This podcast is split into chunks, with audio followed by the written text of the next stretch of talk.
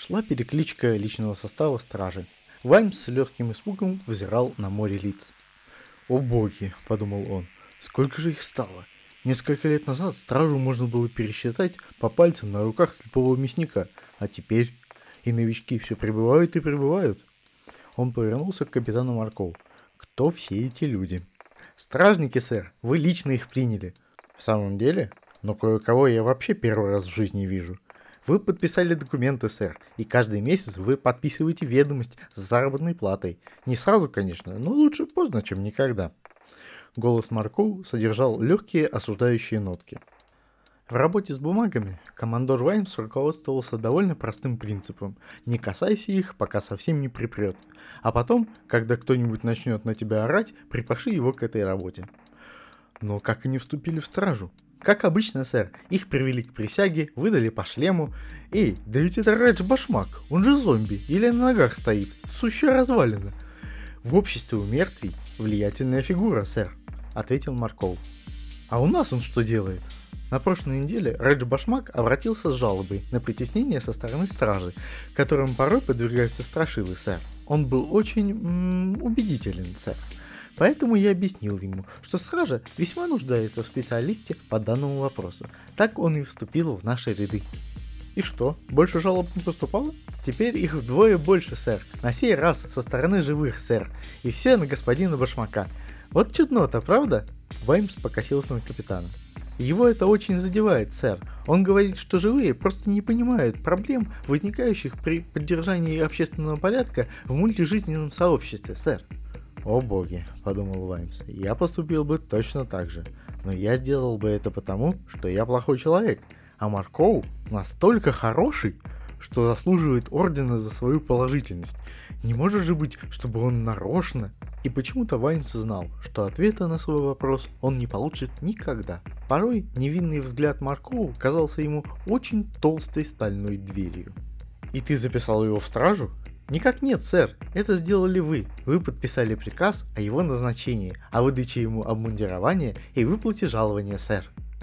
Перед внутренним взором Ваймса возник образ. Очередная кипа документов, которую он не глядя подписывает.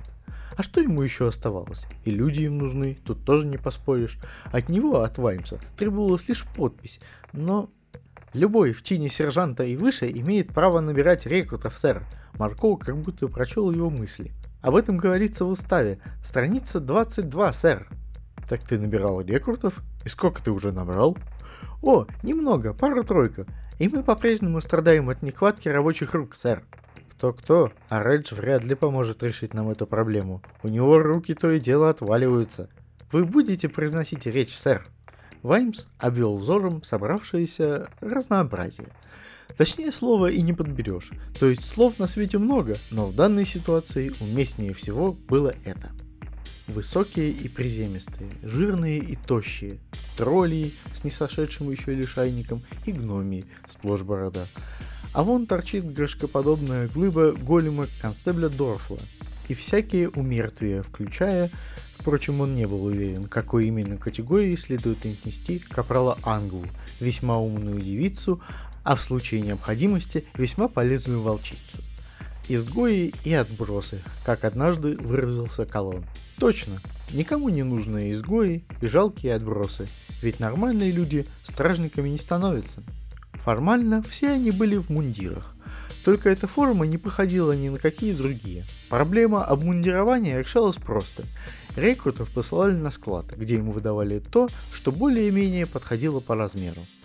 В итоге личный состав напоминал ходячую историческую выставку под названием «Самые забавные шлемы от начала времен и до наших дней». «Эм, дамы и господа», — начал он, — «прошу соблюдать тишину и слушать командора Ваймса», — проревел Марков. Взгляд Ваймса упал на Ангу. Она стояла, прислонившись к стенке. Заметив, что он на нее смотрит, она сочувственно закатила глаза. «Да, да, благодарю, капитан», — пробормотал Ваймс. Он вновь повернулся к собравшимся здесь сливкам Ангморпорка. И у него отвисла челюсть, выпучились глаза. А затем Ваймс закрыл рот почти целиком. Только самый уголок оставался открытым. И этим самым уголком Ваймс тихонько спросил у Марков, а что это за шишка на голове у констебля Кремня? Это констебль Сварлис Вирс. Проходит испытательный срок, сэр. Иначе ему не видно, сэр. Но он же лепрекон. Очень верно подмечено, сэр. Еще один из твоих рекрутов? Из наших, сэр. В тоне Маркоу опять прозвучала нотка упрека. Так точно, сэр. На прошлой неделе прикреплен к отделению на Тряпичной улице, сэр. О боги, только и смог выдавить Ваймс. Сварли Сфирс отдал честь. Он был 16 сантиметров ростом. Ваймс наконец восстановил душевное равновесие. Высокие коротышки, толстые и худые, изгои и отбросы, все мы до единого. «Надолго я вас не задержу», — произнес он. «Вы все меня знаете, по крайней мере, большинство из вас», — уточнил он, покосившись на Маркову. «Я не любитель долгих речей. Не сомневаюсь, вы заметили, как шумиха вокруг Лешпа взбаламутила население. Все только и болтают, что о войне. Впрочем, война не наше дело. Это дело солдат. А наше дело, я считаю, поддержать мир и спокойствие. Позвольте мне продемонстрировать вам вот это. Отступив на шаг, он красивым жестом выхватил из кармана некий предмет. По крайней мере, задумывался этот жест как красивый. На практике послышался треск, как будто нечто выдирают из тряпки, в которую оно завернуто. Черт! Наконец, из оторванного кармана показалась отливающая черным деревянная палка с большим серебряным шишаком на конце. Стражники дружно вытянули шею, пытаясь получше рассмотреть загадочный предмет. Это... Э, это... Ваймс подыскивал слова. В общем, эту штуковину принесли из дворца пару недель назад. Доставили с посыльным. На ней этикетка с надписью «Регалия командора стражи. Град Анкморпорков. Там во дворце ничего не выбрасывают». Он неопределенно помахал жезлом. Дерево оказалось на удивление тяжелым. На набалдашнике герб, видите? 30 стражников вытянули шеи еще дальше. И я подумал, о боги, неужели я должен ходить по улицам вот с этим? А потом я подумал, нет, все верно, Наконец-то люди придумали хоть одну правильную вещь. Это даже не оружие, это просто вещь. Не для использования, а чтоб просто была. Вот где собака зарыта. Это то же самое, что мундир, понимаете? Солдаты одевают мундир, чтобы сделать его частью толпы, состоящей из таких же, как он, частей, одетых в такие же мундиры. Но совсем другое – мундир стражника. Он нужен, чтобы... Ваймс умолк. Судя по растерянности на лицах слушателей, его слегка занесло. В фундаменте его карточного домика было слишком мало карт. Он откашлялся. Одним словом, продолжил командор, сопроводив эту фразу свирепым взглядом, означающим, что последние 20 секунд его речи следует вычеркнуть из памяти раз и навсегда. Одним словом, наша задача не допускать никаких волнений и драк. На улицах неспокойно. Вы, наверное, слышали, что кое-кто уже начал формировать воинские подразделения. Что ж, никто не вправе мешать людям записываться в армию, если им того хочется. Но воинственных толп нам не надо. В обществе витают самые дурные настроения. Даже не знаю, что может случиться, но когда это случится, мы должны быть там, где оно случится. Он опять обвел взглядом слушателей. И еще, этот новый клачский дипломатический представитель или как бишь его, прибывает завтра. Не думаю, что гильдия убийц строит в связи с этим какие-то планы. Но сегодня вечером мы должны проверить завтрашний маршрут волшебной процессии. Небольшая работенка для ночной смены. И в сегодняшнюю ночную смену выходим мы все. Стража издала сдавленный стон. Как говорил мой бывший сержант, без чувства юмора в страже долго не проживешь, сказал Ваймс.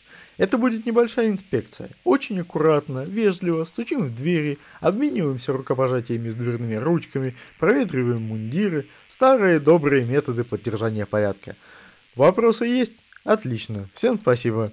Аудитория, постепенно осознав, что с речами на сегодня покончено, отозвалась шарканьем ног и шебуршанием. Маркоу захлопал в ладоши. Зачастую таким образом среднее звено призывает низшие чины аплодировать высшему эшелону. Примечание. Ладони располагаются под прямым углом одна к другой и не столько хлопают, сколько выразительно прикладываются друг к другу, в то время как аплодирующий сверлит взглядом аудиторию. Словно бы говоря, сейчас последуют бурные аплодисменты, или вся школа останется на дополнительное занятие. Конец сноски. Но не в данном случае. В основе аплодисмента Маркоу лежал искренний энтузиазм, что в каком-то смысле было еще хуже. Пара новичков-констеблей повпечатлительнее подхватили его порыв, а затем, подобно тому, как падение нескольких камешков кладет начало лавине, помещение наполнилось грохотом смыкающихся ладоней всех размеров, мастей и видов. Лицо Ваймса побагровело. «Очень вдохновляющая речь, сэр!» — воскликнул Маркоу, перекрикивая громоподобные овации. Конец восьмой части. Подписывайтесь на нас везде, где только можно, в iTunes, в SoundCloud, в Google подкастах, вступайте в нашу группу ВКонтакте, а то там 8 человек.